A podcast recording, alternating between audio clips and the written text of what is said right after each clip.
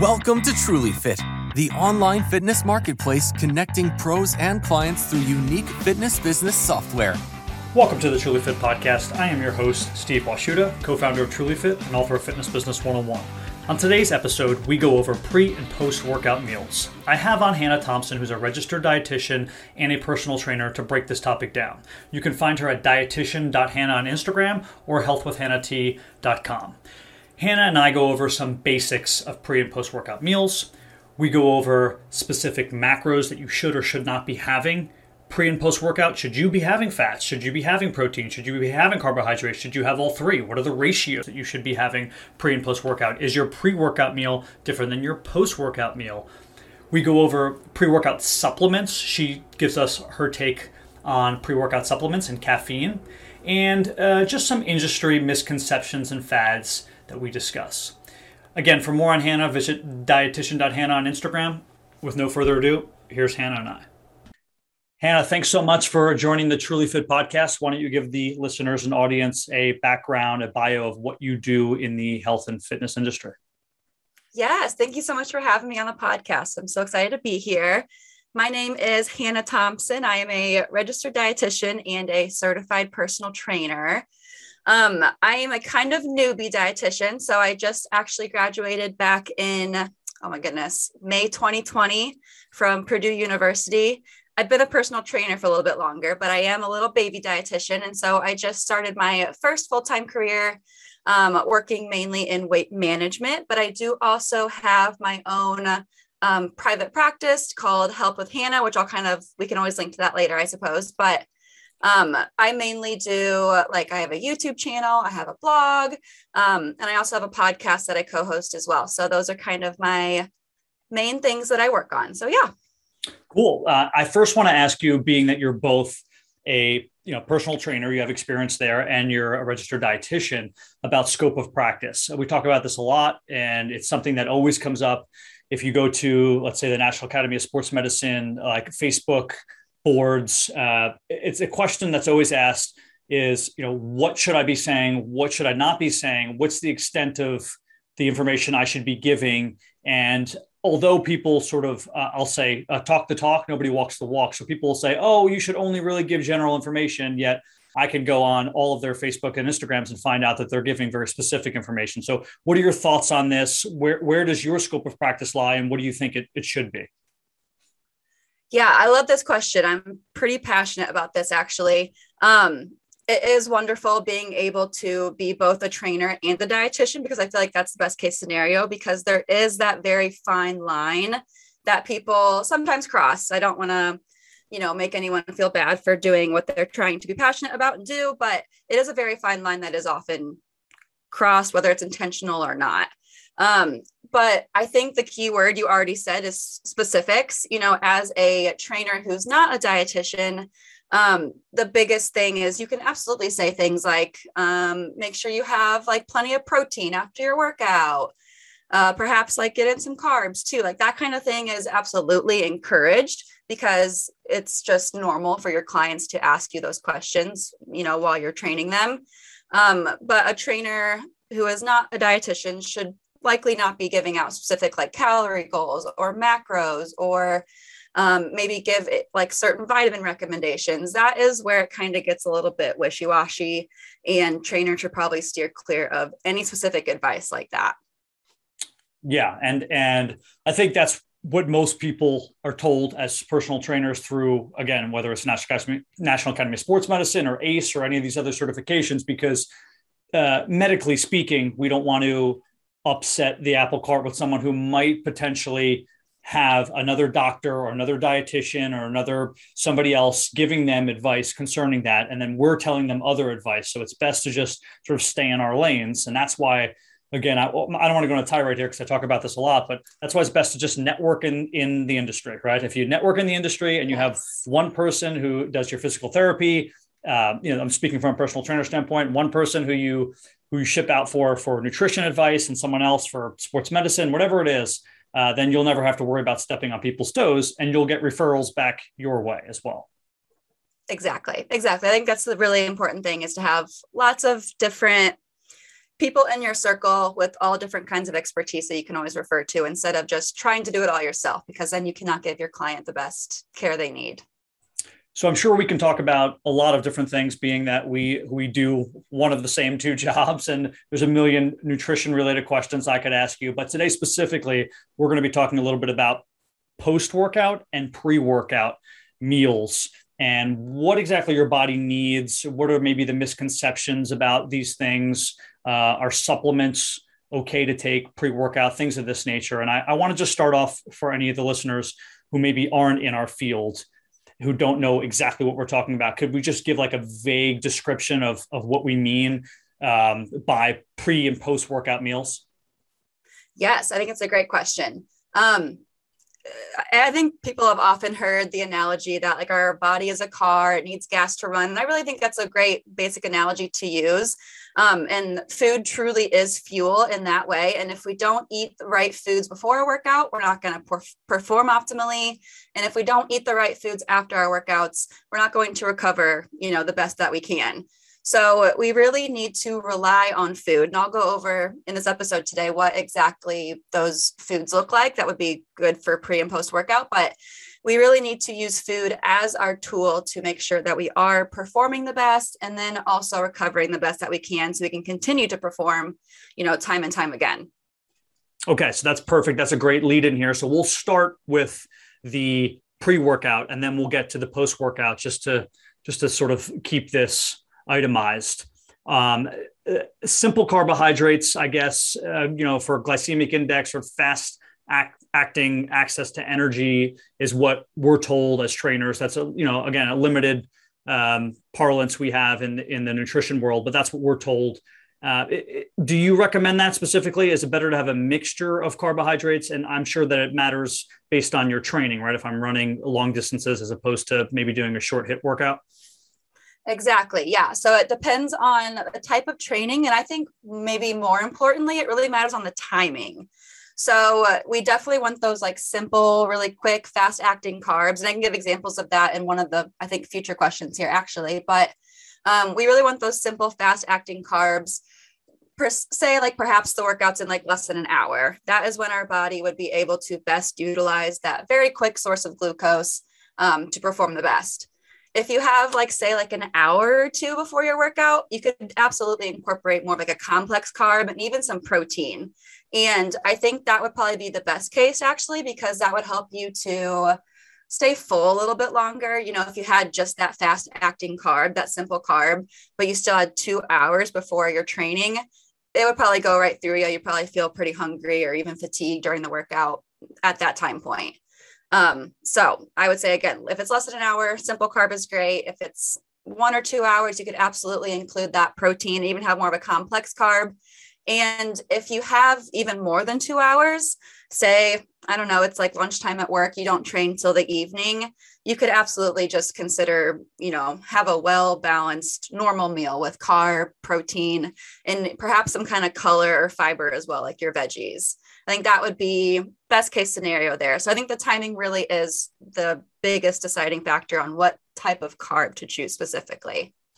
Okay, so timing is the biggest factor, and then uh, down that next two uh, two items would be the type of training you may be doing, right? As light cardio is c- compared to like maybe an ultra marathon training, and then also food type would be very important. Exactly. Exactly. All right, so let's just talk general population here. Somebody who is just working out three to four times a week in a gym and they, they do a mixture of cardio machines and weights for just general overall health and wellness. Could you prescribe a, a good workout meal for them? What would be a, a description of some examples that they would eat? Yeah. So let's kind of like break it down based on those like little time stamps i just gave. So in terms of like the less than one hour situation where you want those simple carbs, that could either be like some kind of juice where it's, you know, pretty much just straight up glucose going into your body. I guess it's fructose, but anyway, you could do like a juice or like a Gatorade or other, like another kind of sports drink, um, fruit snacks or like sports chews.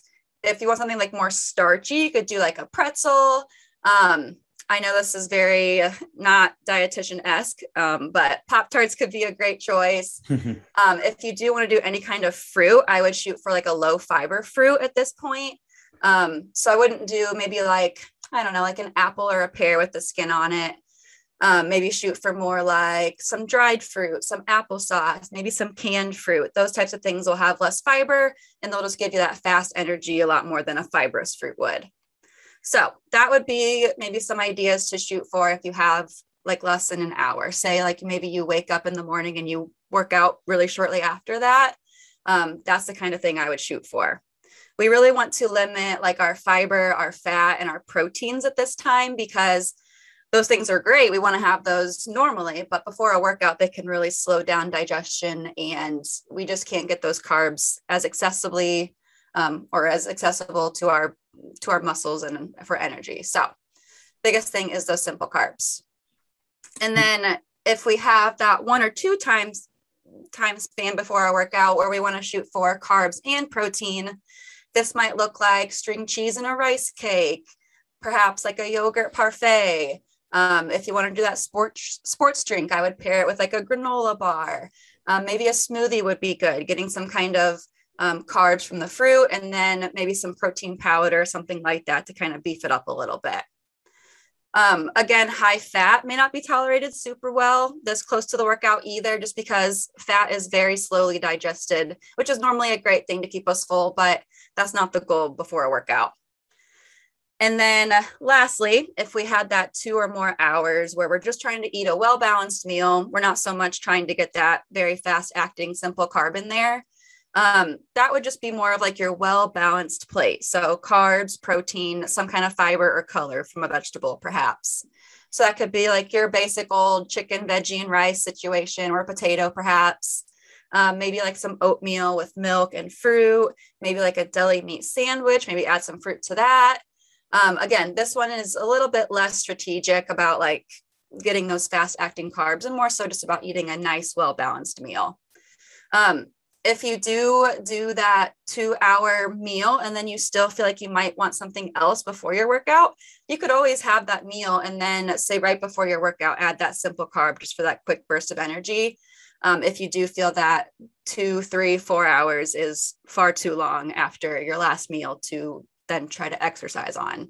A lot of us need more energy more more consistently than like every two, three hours or so. Now, in your field, in the field of nutrition, energy and calories are synonymous, right? So they, they mean the same yes. thing. Like cal- calories give you energy, but to the layman, they just assume energy is sort of, for lack of a better term, like their vitality, like their clear head, their ability to push through, those sorts of things. That's how they use energy. So that leads to my next uh, question is that, you know, pre-workout drinks, a lot of them don't necessarily have calories in them, right? But they give us quote unquote energy. Do you have an issue with pre-workout drinks, uh, whether it's the amount of caffeine they have in them or certain types? Do you anecdotally use them themselves? Just any information you have about pre-workout drinks. Yeah, absolutely. So this is kind of the infamous words of every dietitian, but it depends on a lot of different things. Um, yeah, in terms of like the energy, I would absolutely you encourage. I would absolutely encourage you, excuse me, to get your energy from food first. You know, follow that advice I kind of just gave of getting in plenty of carbs, plenty of protein. Um, that is what's really going to give you the fuel that you actually need. Now, I think caffeine's great. I think caffeine can be a really good thing to add in. Um, the tricky part with supplements is they are not always well regulated. That's kind of my biggest struggle with supplements in general, um, including pre workouts. They the FDA has much more of a reactive approach rather than a proactive with supplements, and so we cannot always be 100% sure what's in those. Whereas with food, we kind of know what's going to be in that, and we feel a lot safer oftentimes. Um, so if you do take a pre-workout, again, I highly encourage you to get your energy from from food first. And if you do want a little pick me up before your workout, it just you know kind of gets you excited to take that or whatever it might be. Um, by all means, go for it. Um, I do recommend though looking for third party testing through like NSF, Consumer Lab. Um, those are some really great third party evaluators. Um, the reason that I recommend that is those third parties are able to, you know, assess the quality of the supplement. Um, they can make sure the label is accurate. So they're not just like saying that it's okay, but it actually has these weird things in them.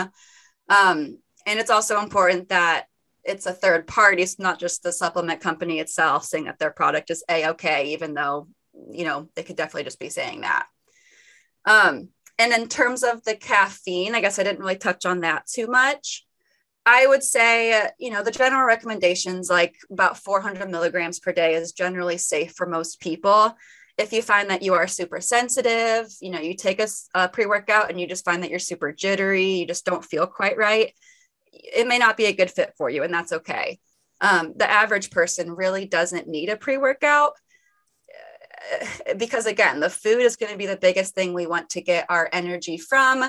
But I have no problem with people who take them as long as they do their research, find one that fits their needs, and maybe do their best to make sure it's one that is third party tested. That's probably the best fit. Yeah, I'll add just one thing to that that I think people are becoming addicted to these pre-workouts to the to the extent that if they don't have them, they feel like they can't go work out, and that's that's an issue, right? So I, I think un- understanding that if you're relying upon something every day, it's different if it's a one or two cups of coffee in the morning, right? That's that's half of America. But if if you can't have your two or three scoop, scoops of NO-Xplode before you go work out, then that that could that could be a problem. Uh, yeah, because, be. because now you're going to be taking this for the rest of your life, essentially, and that's that's not that's not what you want to be doing. It's not like you're taking it out of your cabinet maybe once every 30 or 40 days when you didn't get a lot of sleep and something bad's happening and you're relying on it from like a secondary perspective like you just talked about using food as the primary and using that as the secondary. And i think that's that's how the pre-workout has to be looked at. Yeah that's a really good point. I didn't think about sleep either. Definitely prioritize sleep as well instead of like you just said relying on that pre-workout caffeine fix. So post-workout wise the sort of old school bodybuilder thought process was very similar to what you just talked about for the pre-workout where they don't want a lot of fats because they believe it slowed digestion down they they did more lean meats and uh, a combination of complex and simple carbs something like maybe a protein shake and you know a half a turkey sandwich on wheat bread or something is, is this still the thought for post-workout if not uh, what does the science say now yeah, um, I would say that's pretty great. I mean, uh, I think that's an absolutely fine way to think of it. I think the most controversial part is those fats. That's kind of what has been sort of back and forth about should we have that post workout or not. And it truly comes down to that yes, fats do slow down gastric gastric emptying and so you know the carbs we eat can't get shuttled to our muscles as quickly to replenish the glycogen we use during the workout but what truly matters the most, more so than micromanaging all these little tiny things before and after workout, um, it's going to be like what your total daily intake looks like. So even if you do eat fat, say like right after your workout, as long as you are eating plenty of carbs and protein in general throughout the day, you're probably still going to be, you know, getting adequate protein synthesis and all of that. Um, for our average lifter or runner or whoever is you know looking for this advice um, i would not stress too much about you know limiting those fats unless you find that they make you feel uncomfortable you have any kind of like gi upset then by all means kind of wait to have those until it's not like around your workout time. Um, but i would say bottom line the total daily intake of all these different nutrients matters a lot more than um, trying to I guess I keep saying micromanage, but micromanage that post workout, if that kind of makes sense. Sure. And just to uh, plug some of my own stuff here to help out the audience, I before this podcast will will be released the the the week before, Wendy Hill is on, and the whole podcast is about lipids and fats. The entire podcast. She's also uh, you know she's a nutritionist too. So this this leads uh, or follows greatly after that podcast. So people who are listening back to back will already un- have an understanding of what the fats are, right? That because some people, right, well, we talk about fats, but they don't exactly know what sort of foods the fats are in necessarily, right? Mm-hmm. They don't have an idea of the omega threes and the omega sixes and unsaturated versus saturated and poly and mono and that sort of thing. So um, if they listen to the podcast before this, they will, and and that'll help uh, lead into all this. So um, just like we did before. Um, are, are do you have some standard recommendations for the general population for post workout meals? And uh, I will yeah. add to that: is it any different from the pre workout meal, or could I could I eat the same thing pre and post workout? That's a good question. Um, I have some suggestions, of course. Yes, uh, the ones you gave too, like the examples that you gave, are also great. You know, maybe it's a sandwich or a protein shake or whatever. Um, I would definitely say that there's much more emphasis on protein after a workout. Um, carbs are, of course, essential before and after. We need them before to make sure that we can fuel our workout, and then we need them after to replenish what we use during the workout. Um, whereas protein, we don't so much need that before a workout, but we will need that after workout, after the workout, or at least plenty throughout the day, like I was just mentioning, to ensure that we can optimally build that muscle if that's the goal. Um, but I'm guessing most people don't want to lose muscle mass. So you probably should get in plenty of protein. Um, so yeah, again, your examples were great. Perhaps it might also look like um, like low fat chocolate milk is a really popular, super easy, great idea. Um, maybe like a Greek yogurt with berries or granola. Maybe like a tuna salad sandwich on maybe some whole wheat bread. Um, the protein shake that you had mentioned, I would maybe add like a piece of fruit to that just to again get those carbs in there as well. Um, or you could get the carbs from the milk if you are doing a protein shake with milk and then maybe like cottage cheese and maybe some peaches, pineapple, that sort of thing. Again, the emphasis is just going to be carbs and protein after that workout. Is there anything else relevant you can pass on concerning pre and post workout eating, whether it be again the talking about the times, the food types, maybe things to stay away from that people eat, uh, the amount, that sort of thing? Yeah, I would say the biggest thing, like no matter what your goals are, it's just very important to remember that you have to eat in order to perform your best and recover the best so you can continue to perform your best. Um, I have a sports dietitian friend who always says to bookend your workouts. We actually had her on one of our podcast episodes, so I can share that. But um, what she means by that is make sure you always eat before, make sure you always eat after, and that's the best way to really fuel your body. And I just think that's really great advice. Um, again, I really do recommend that food first approach because our body really just does break down the nutrients it gets from food a lot better than it does from supplements. If you do ever want to consider supplements, it can be a great way to, of course, supplement your diet. I just highly recommend working with a dietitian to make sure you're choosing ones that are safe for you, um, that you're not overdoing it with any particular nutrient. Um, I would encourage you to get your nutrients from food, but I know that can be hard to do, especially protein, for example. Like I myself take a protein supplement most days because I have a hard time getting in protein, and that's okay. Um, but I would highly recommend working with a dietitian, especially a sports dietitian, if you do have any particular specific questions about pre or post workout nutrition. Hannah, where can the audience find your stuff on social media and where can they maybe reach out to you directly if they have questions? Yeah. So my main hub is my website that is healthwithhannahT.com. So on there, you can find all of my blog posts. I make a lot of recipes um, that also will link you to my YouTube channel, to my podcast. Um, all of my social media is on there. So that really is the main place to go. But if you have a hard time finding that, I can also on Instagram and TikTok um, at Dietitian Hannah. And then my podcast that I had mentioned is called The Upbeat Dietitians. We will link that all below in the description. Hannah, thank you very much for joining the Truly Fit podcast and hope to have you on another episode down the road. Yes, thank you so, so much for having me. It was wonderful. Thanks for joining us on the Truly Fit podcast please subscribe, rate, and review on your listening platform, and feel free to email us. We'd love to hear from you. Social at trulyfit.app. Thanks again.